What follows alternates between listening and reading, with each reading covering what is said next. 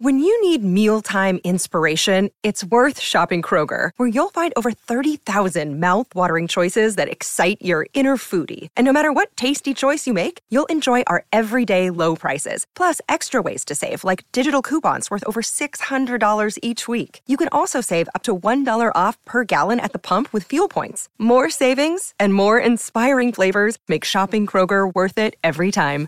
Kroger, fresh for everyone. Fuel restrictions apply.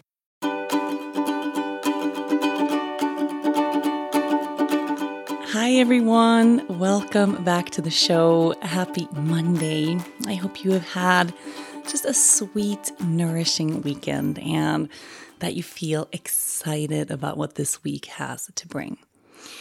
I am going to paint you a little word picture in case uh, you can hear it in my voice. I'm having kind of a hard day today. As we speak, or as I'm recording this, I am sitting on a Pilates ball, bouncing up and down, holding just a very tired, kind of cranky baby in my arms. It's been a day over here. And as usual, what I'm moving through personally in my life has absolutely inspired our topic and our intention for our practices this week. Another day is here, and you're ready for it. What to wear? Check. Breakfast, lunch, and dinner? Check. Planning for what's next and how to save for it? That's where Bank of America can help. For your financial to-dos, Bank of America has experts ready to help get you closer to your goals. Get started at one of our local financial centers or 24-7 in our mobile banking app. Find a location near you at bankofamerica.com slash talk to us. What would you like the power to do? Mobile banking requires downloading the app and is only available for select devices. Message and data rates may apply. Bank of America and a member FDIC. So, just like I am right now, I know there is an area of your life where you are working really hard. There is something that you are trying to figure out. You have a problem of some sort that you're working so hard to solve. Or maybe there is something that you're working on and you're putting a lot of pressure on yourself to just get that thing right. What I'm saying is, there's something in your life that you are struggling with a little bit right now. And I think for so many of us, we so badly want everything to work and flow in our lives at all times. And at the very first sign of something not being 100% great, we tend to throw ourselves headfirst into fixing mode. Fixing that problem, fixing that relationship, fixing that issue.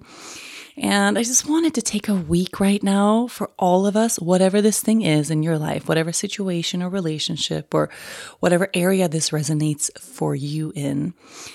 I would love for us to have a week where we just cut ourselves some slack, where we give ourselves grace, where we can actually allow ourselves to soften a little bit, maybe to even put some of this pressure down right? Is there a way for you this week to honor the fact that you have been doing the best you can in this area of your life? This problem that you're dealing with, this thing that you're struggling with, you really have been giving it your best. Maybe, actually, you can't give it more than what you're giving it right now. Perhaps there is a way for you to really acknowledge that this is the best you can, and the best you can do is not only all you can do, but it's good enough. This week, I will cut myself some slack and honor the fact that I am good enough the way I am.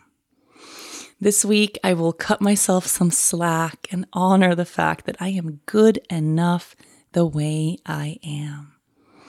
Take a moment just to see and feel in your body how this intention resonates. If you know right away that these were words that you actually really needed to hear, maybe you need to tell yourself this week and more in your day to day life that you are good enough the way you are that you don't have to be the fixer of every situation to be worthy of love, that it's okay for you to put something down, that it's okay for you to cut yourself some slack and not give everything your 100% at all times, not have to get everything right all the time either. So take a moment right now and contemplate ways for you to be a little bit kinder to yourself right now. Ways for you to really speak in that kind inner voice, to affirm to yourself that you are enough, and to give yourself some slack. How can you cut yourself some slack this week? Is there something that you can get off your plate? Is there a different tone of voice you can keep when you're speaking to yourself? Is there something you can let go of or put down? Or how can you invite some grace into this situation? I have been feeling kind of hard on myself, trying to really perfect this new motherhood thing. And parenting can be really hard at times. And I'm giving myself complete permission this week just to soften and go with the flow. I don't have to have all the answers. And to be honest, when it comes to motherhood, I very rarely do. So I'll give myself a good pat on the back and just honor what I am doing already and the fact that I'm doing a really good job.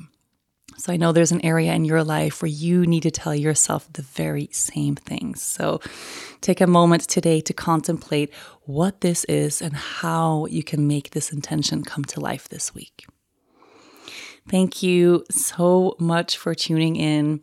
Let's hope when I record tomorrow's episode of the podcast, I won't be bouncing on a Pilates ball. But if I am, I'm going to be okay with that.